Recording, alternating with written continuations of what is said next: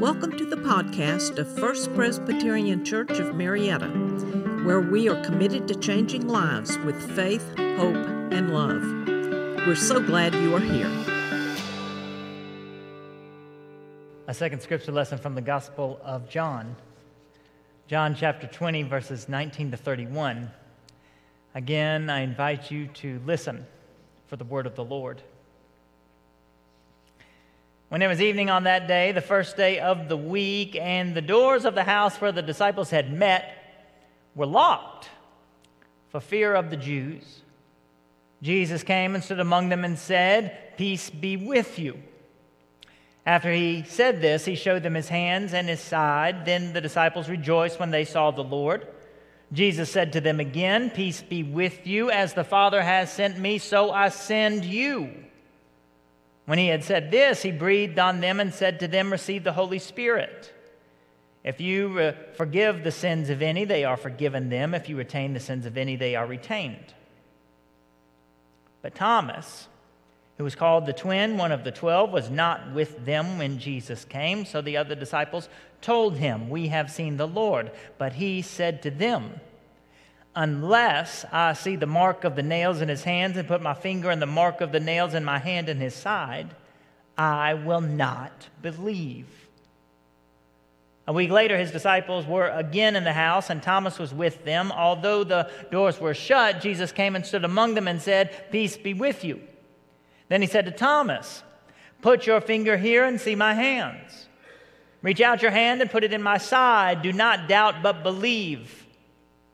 Thomas answered him, My Lord and my God. Jesus said to him, Have you believed because you have seen me? Blessed are those who have not seen and yet have come to believe.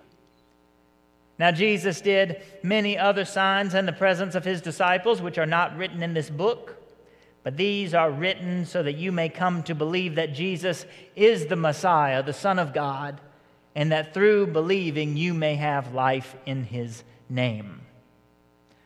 The word of the Lord. Thanks be to God.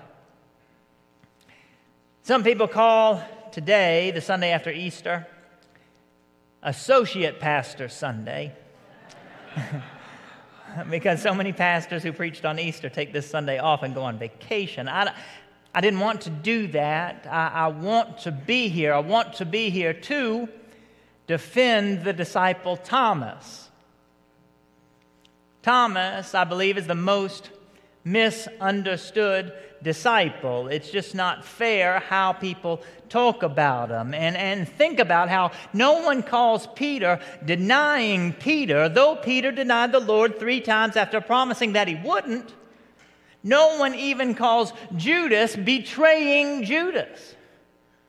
It is only Thomas, who gets a nickname, he is doubting Thomas. For when the disciples told him, We have seen the Lord, Thomas said, I doubt it.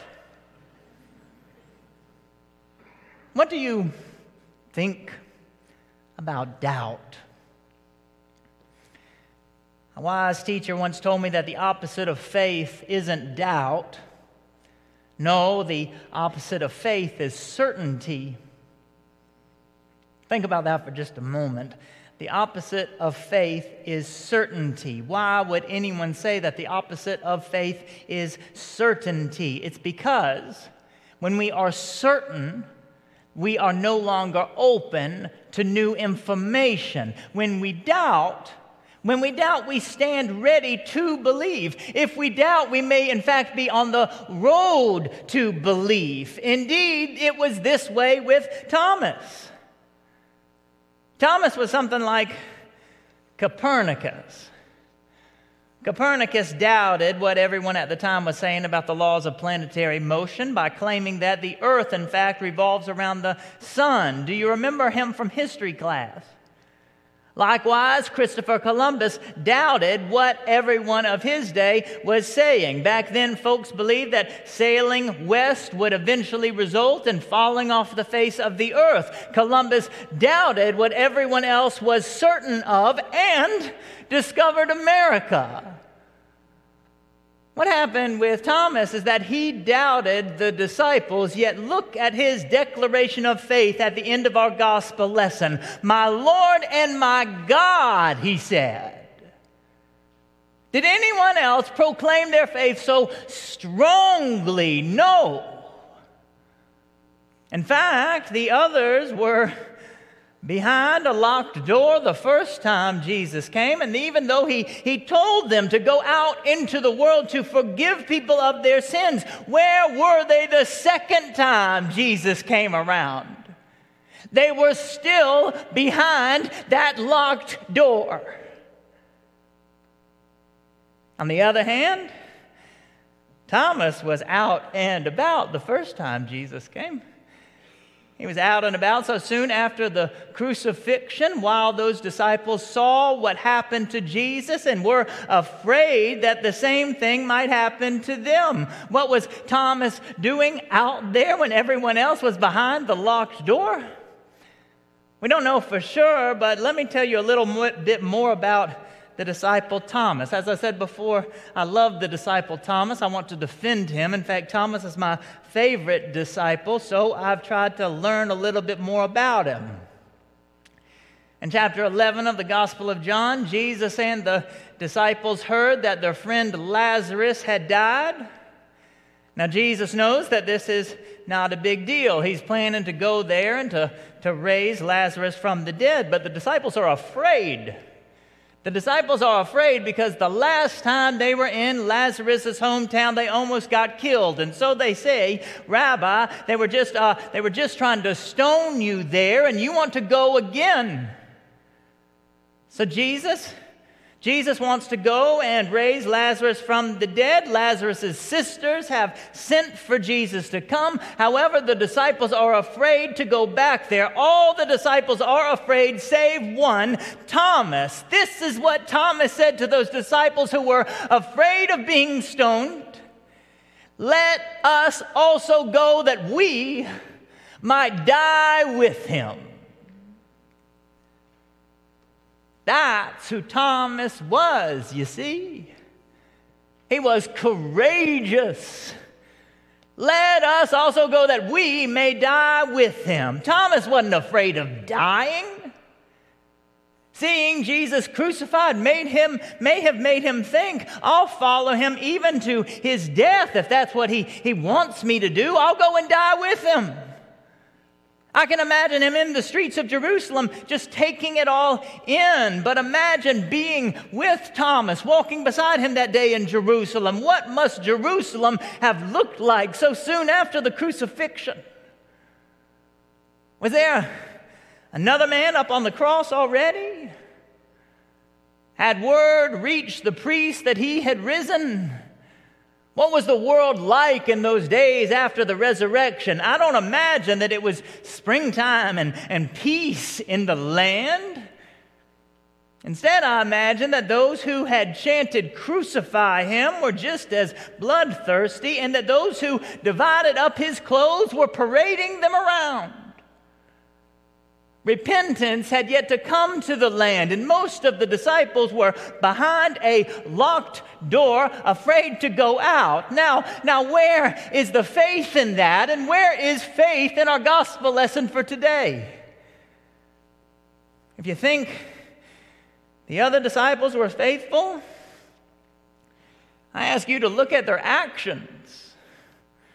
For they're all behind a locked door, even after seeing the resurrected Lord. They remind me of a group of grown children talking about their mother, so terrified of how she's really doing that they're not ready to face the truth of her condition. You can see them. The oldest one says, Mom seems great, doesn't she? I'll nod their heads, relieved she's recovered from the stroke.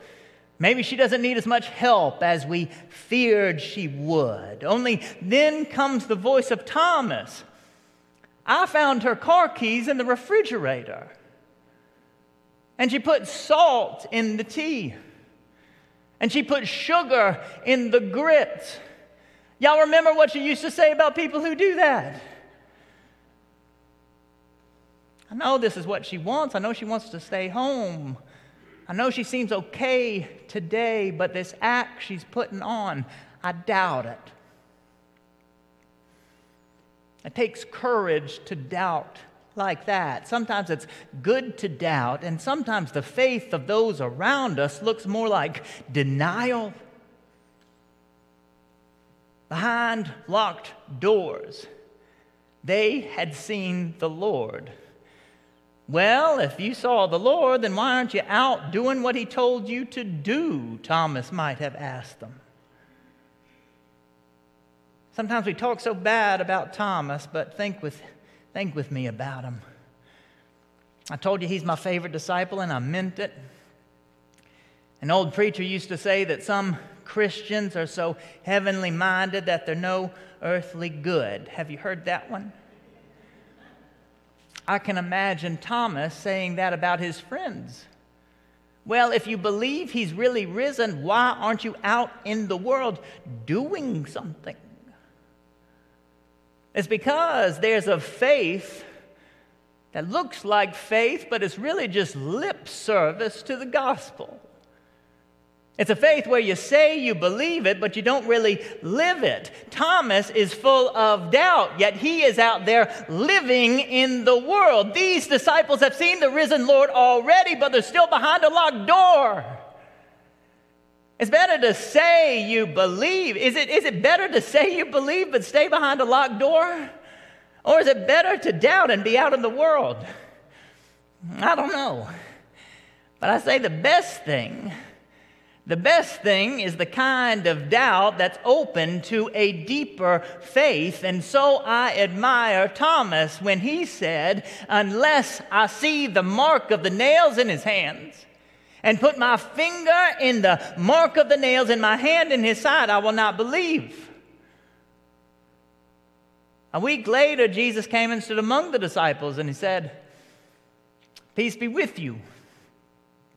Thomas was there then, and Jesus didn't ask Thomas to leave, nor did he give Thomas a lecture on how he should have believed the testimony of the other disciples. Instead, he just said to Thomas, Put your finger here and see my hands. Reach out your hand and put it in my side. Do not, do not doubt, but believe. What happened next? Thomas answered him, My Lord and my God. Because he wasn't so certain that the door to faith had been locked. Instead, his doubt led him to a faith greater than that of the other disciples. For this declaration he made, My Lord and my God, is among the strongest declarations of faith made in the entire scripture. He, his doubt led him to greater faith. And that's what happens sometimes. But in order to get there, we must unlock the doors of our certainty and dare to see the wounds. Sometimes, uh, when I take the exit for West Paces Ferry off I 75, I don't, I don't do either one of those things. I won't unlock the doors, nor will I open my eyes to the wounds. When I pull off I 75 on my way to the OK Cafe, there's almost always someone right off that exit asking me for money. And so often, what I do is I lock my doors and I turn my head. Have you ever done that? That's sometimes what we do when we want to protect our children from such things. But the Sherwood family went to New York City over spring break, and there you can't help but see how some of our brothers and sisters live right there on the street. Betsy Sherwood asked her young daughter how she liked the trip to New York City, and little Catherine said, I can't understand how they would let so many people be homeless. Did you hear that question? I can't understand how they would let so many people be homeless. This kind of question sounds like it has the courage of Thomas right in it. I can't understand, but I want to know. It's hard for me to see, but I won't just turn my head, nor will I lock the door. There they are, suffering. Their wounds are obvious. I'm willing to reach out my hand to touch them. Only what would happen if I did? That's where faith becomes an absolute necessity for in seeing the world as it is, and seeing the homelessness, the suffering, the sadness, and all the brokenness, sometimes we are like those disciples who say we believe but hide behind locked doors. We just can't take it. Other times we are those kind and loving servants who do so much good but have no faith doubting everything they hear. Meanwhile, Thomas sees the wounds, touches them even, and comes to know the power of God. He has seen the shadow, but knows that the light is brighter than all the world's darkness.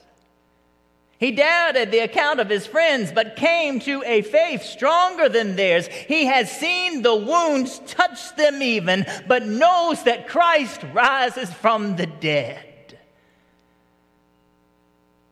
My friends, today let us be like Thomas. Let us doubt a little bit that we might come to greater faith.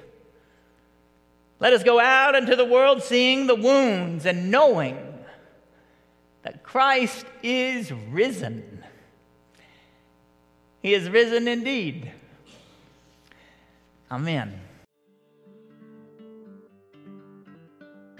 This podcast is a ministry of First Presbyterian Church of Marietta. Come join us Sundays at 189 Church Street, Marietta, Georgia, or visit us online at fpcmarietta.org.